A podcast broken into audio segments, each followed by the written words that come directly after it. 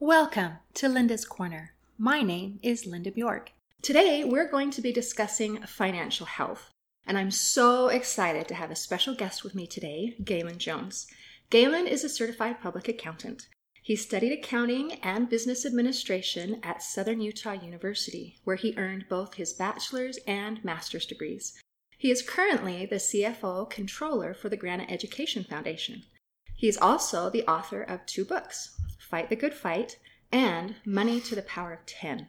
And it's his second book that we'll be talking about today. Galen, welcome. I am so grateful to have you with me today. Hi, Linda. It's good to be here with you today. Uh, thank you for having me. Thank you. Will you please explain the significance of your title, Money to the Power of 10? Yes. Uh, it's a math term of exponential growth. So the 10 is the power. I've thought about this a lot, and there are 10 steps so if you acquire one cent and then you times that by 10, by 10, by 10, by 10, like that, you go all the way up to $10 million. Ooh, and that would be nice. This book is just, this is just trying to help all of us to have ideas of what we can do to, you know, increase our wealth, increase money and value over time. So one cent all the way to $10 million, power of 10, and it can really grow and uh, become you know a large amount increase over time and just slow and steady. So it's it's a great principle. So the idea then is taking your money and helping it to increase. And it would be awesome if it could increase to the power of 10 but even if you could increase it just a couple steps that would be right. that would be wonderful. Yeah that's uh, a growth it's an increase you're on the path you're doing well so any little bit of success is great you know we're, we're progressing and improving as we go fantastic I read your book, and it includes a lot of money saving tips and how to get the most out of your dollar. In some ways, it reminded me of another book that I read years ago called The Tightwad Gazette, promoting thrift as a viable alternate lifestyle by Amy Dacyczyn. And it seems that thrift, which means the quality of using money and other resources carefully and not wastefully, is a very important component to financial health and is very important to you personally. Yes, money is a tool. and We want to put it to good use to do the greatest amount of good for us and our family and for others that it can. So we want to be wise in how we earn it, how we spend it, how we use it, take care of our responsibilities and necessities, and also to enjoy life. Oh, I like the idea that life is to be enjoyed. I think that is really important when we're talking about money because a lot of times, anytime you talk about budget, you think, oh, scrimping and saving and being miserable. So I love the idea that, oh, that you find more joy in your life. In contrast to many get rich quick schemes that are out there, you promote a get rich slow plan. So, in the race between the tortoise and the hare, you're putting your money, literally, on the tortoise. Definitely. Slow and steady. That's how I like to do things. And uh, some years ago, I actually ran the numbers. You know, you watch the stock market and it goes up a little, maybe it goes up a lot, and then it kind of crashes and goes down, and there's gains and losses and ups and downs. And people live day to day watching that every day, and they stress out or they're really excited if it goes up. Uh, but if you can just get, you know, say five to six to eight percent interest growing on your money, and just that steady growth, that compounding, that interest growing and building on each other without losing or taking big hits on the downside, uh, you'll win out in the end all day. So just slow and steady, progress, grow, let it build, and have positive increases over time. Just be consistent at it, and you feel good. You feel like, hey, I'm just building and growing steady. I'm being consistent and being steady. That is awesome. I'd like to talk about something you mentioned in your book called the five finger system to financial freedom.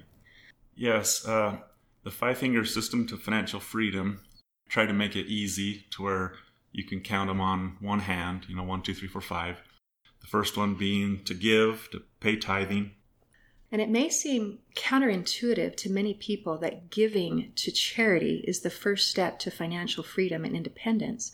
But interestingly, you're not the only author who has suggested that this really is the first step. In the book Rich Dad Poor Dad by Richard Kiyosaki, he says the same thing. And he says that his mentor, who he calls his rich dad, believed in giving to churches and charities. He took 10% of his gross income and tithed it. He often said, God does not need to receive, but humans need to give. Rich Dad was certain that he owed much of his good financial fortune to tithing. And he would say, God is my partner.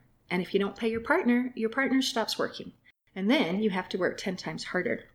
Rich Dad believed in the law of reciprocity. Said in a scientific way, this can be stated as for every action, there is an equal and opposite reaction.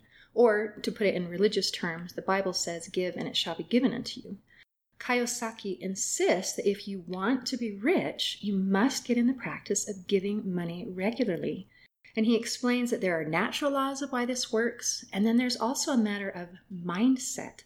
When we're in the mindset that giving is something that takes away from you, then that leads to not wanting to give anything and you become miserly and miserable. But if we're in the mindset that giving is something that gives back to you, then that leads to happiness and financial success. Yes. Uh, so we don't want to be selfish. We want to be charitable and giving. And I believe in what we give, what we send out returns back again to us. It's the it's the boomerang effect. And so first we give and then we will receive. It does come back to us. You you see those examples all around us. And so so everything that we receive comes from up above. You know, we need all the help that we can get. We're humans here on earth and we need a higher power to help us. And, you know, why wouldn't we want the he- heavens to be open to us to receive the help that we need from, you know, the being up above? And it does really work out. It's not a, it's not a matter of money. It's more of a faith principle. And we actually do receive more than we started with in the first place. That's awesome. Okay, the next step in your five finger system to financial freedom is to avoid debt. And you included some statistics in your book that I found interesting and disturbing. The average household debt is over 135,000 and over 67 million households in the United States carry credit card debt with an average balance of $6,849 and carry the cost of $1,162 per year in interest and fees. So I, I just want to stop there for a minute. That's almost $100 each month in interest and fees. And that doesn't include repaying the principal, that's just the interest and the fees. So if these statistics are accurate, then the average person is paying $100 a month and getting nothing in return. It's just $100 that goes poof because they don't understand the concept of interest. There's a famous quote by Albert Einstein. He was asked the question, What is the most powerful force in the universe? And he said, Interest. Compound interest is the eighth wonder of the world. He who understands it earns it. He who doesn't pays it. Exactly. Compound interest will do amazing things for us over time as we save and invest. It can be a great tool for us, a great help. And that's where we want to be is we want to have our money earning and increasing and growing and working for us.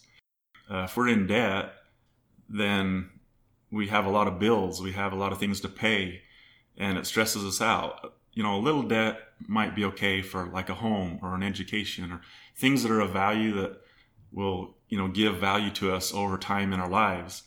But just to have unnecessary debt where we're constantly paying bills and paying money and it's not coming to us, but it's going to someone else, uh, that debt can crush us over time.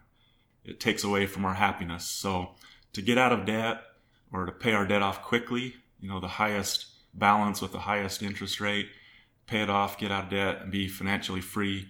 That's what we want to do.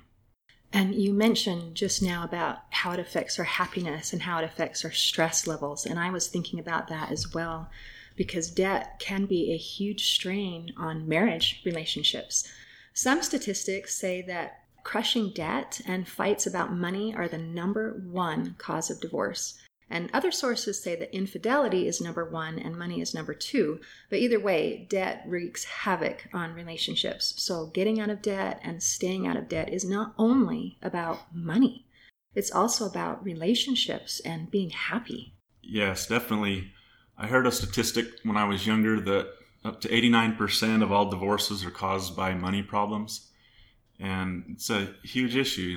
We definitely want to manage our money. It'll give us so much freedom and happiness by doing that. And that makes such a huge difference.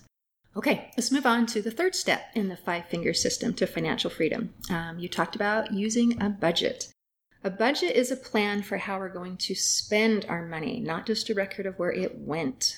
Having a financial plan helps you see where you might be wasting money and empowers you to get more of what you really want. And in your book, you you uh, shared an object lesson about how a budget is kind of like filling a container with rocks. Would you share that? Yes. So if you first fill the container with sand or small rocks, then you find that in the end you don't have enough room for the big rocks to fit those big rocks in. They start overflowing or there's just not even enough room to start putting them in. But if it, you know, when it gets to the end of the month and there's not enough money to buy all the things that we seem to need, you know, and then let alone the things that we want. So we need to use this analogy to work in our lives if you put the big rocks or large expenses in first, you know, like rent or your house payment, your car payment, the things that we need that are important, you put those big expenses in first, then you'll find that you can still fit in the small rocks. Those small expenses will actually still fit in and we can still use the money for good, you know, small expenses for good things here and there and to enjoy life. I like the idea that a budget is not about uh, being a punishment, but it's a way to get more of what you want without falling into that trap of debt. I believe that with our finances, we can have anything we want, but we can't have everything we want. And there's a big difference between those two statements. Budgeting is about choosing what you want most and about making sure that the needs are met first. And being able to distinguish the difference between needs and wants is an important skill. I have some friends who had an adult son who didn't move out until he was in his 40s.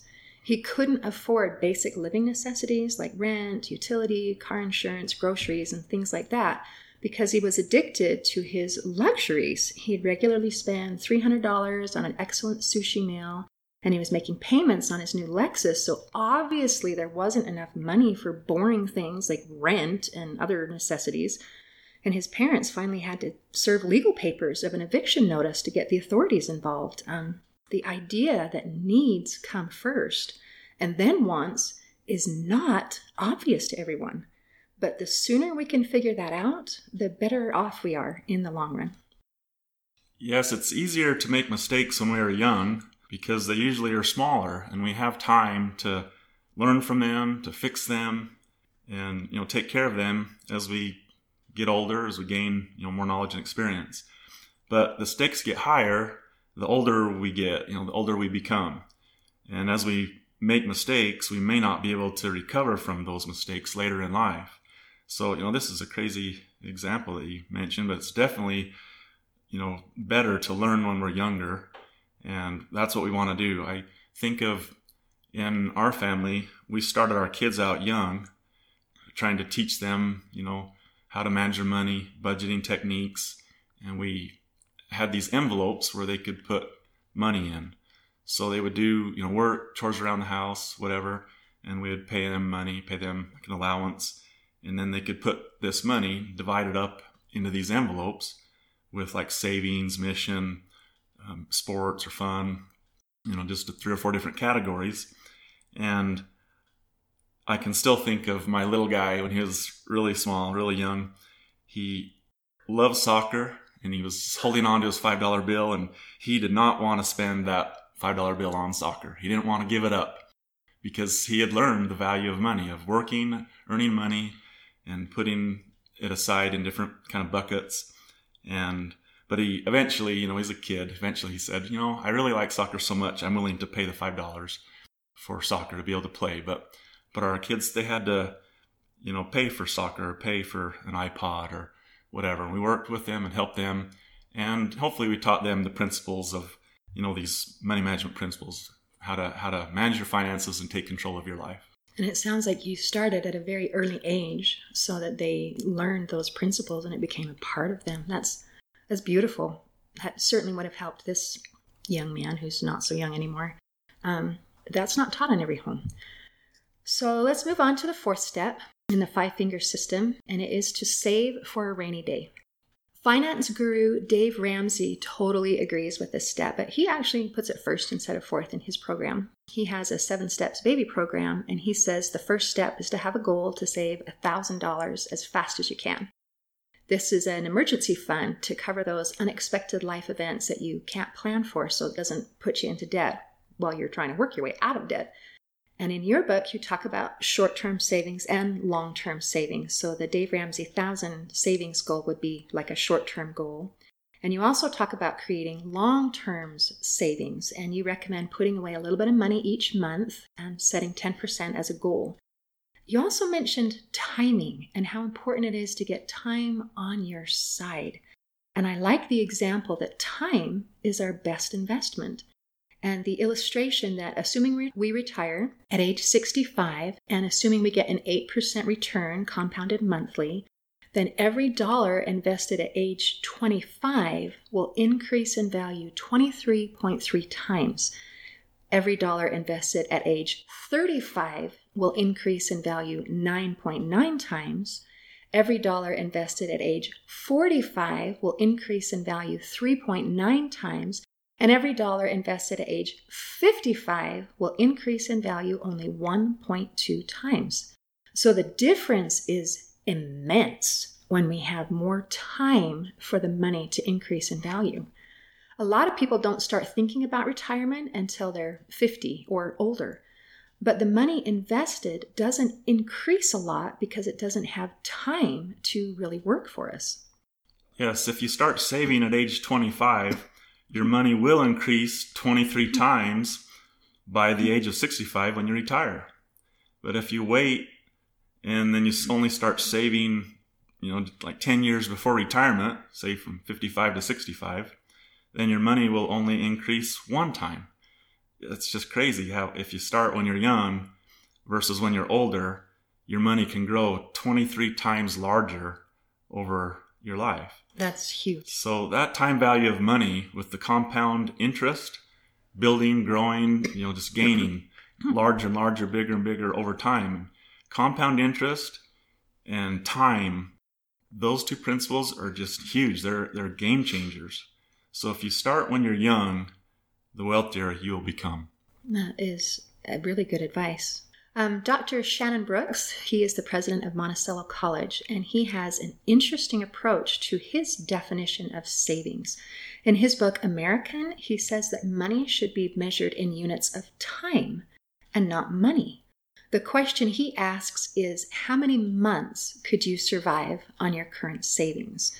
And this takes into account your amount of savings in proportion to your monthly expenses. To increase our wealth, we can either increase our savings or decrease our expenses, or of course, we can do both. Yes, that's a good way of thinking about it. Uh, be great to do both, you know, right? To increase our savings and decrease our expenses. We often think of money, but you know, this approach of thinking of time that I need to have enough money for one month or three months or six months or a year.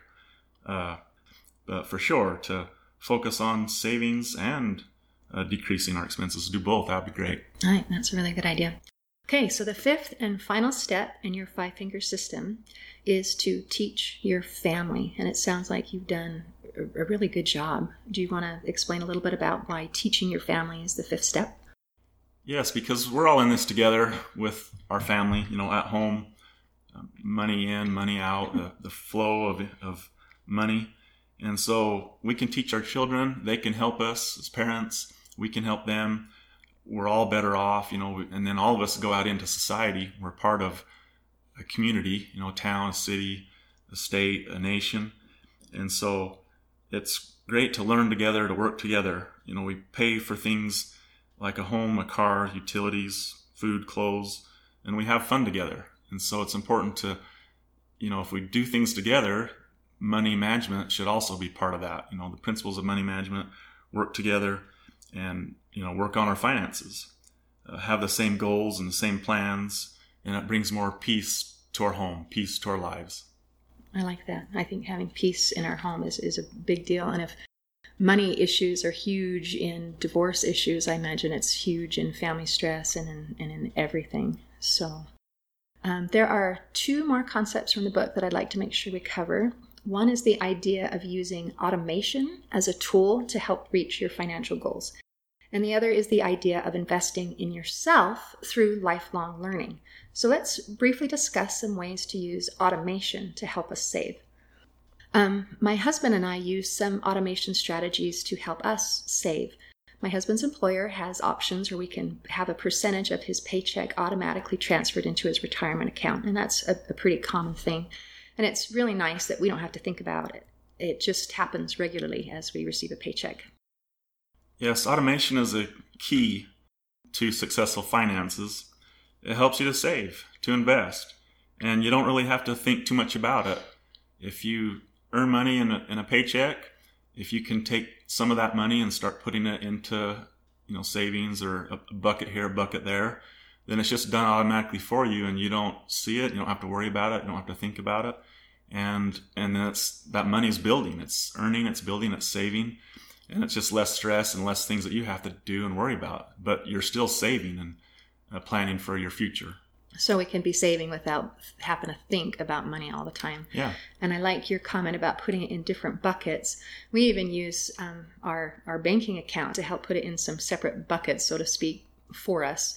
So when the check comes, it uh, automatically a percentage goes into savings, some goes into an amount that we've calculated we need in order to take care of our expenses. And then if there's anything left over, then it goes into a, separate account. We actually have two, one for my husband, one for myself. That's kind of our, our fun money.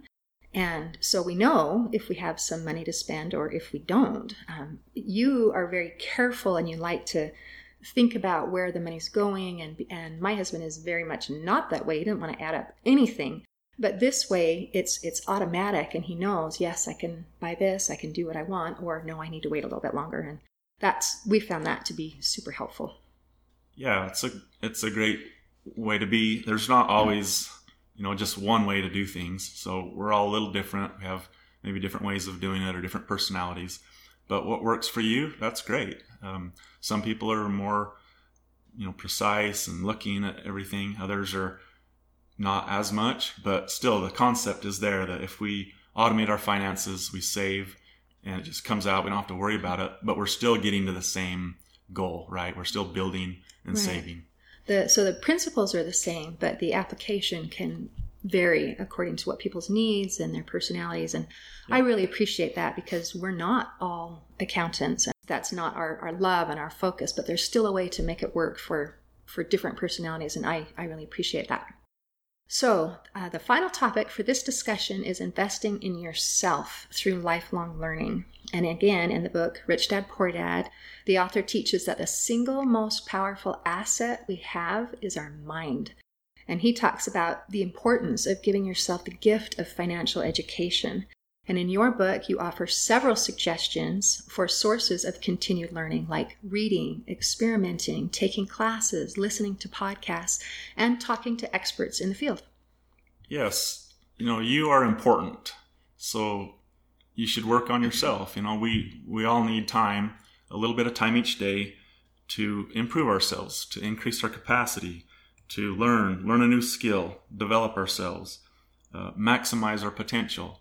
So if we can read, you know, read a book, or we can experiment on something, take some classes, learn a skill, that's how we invest in ourselves. That's how we improve ourselves.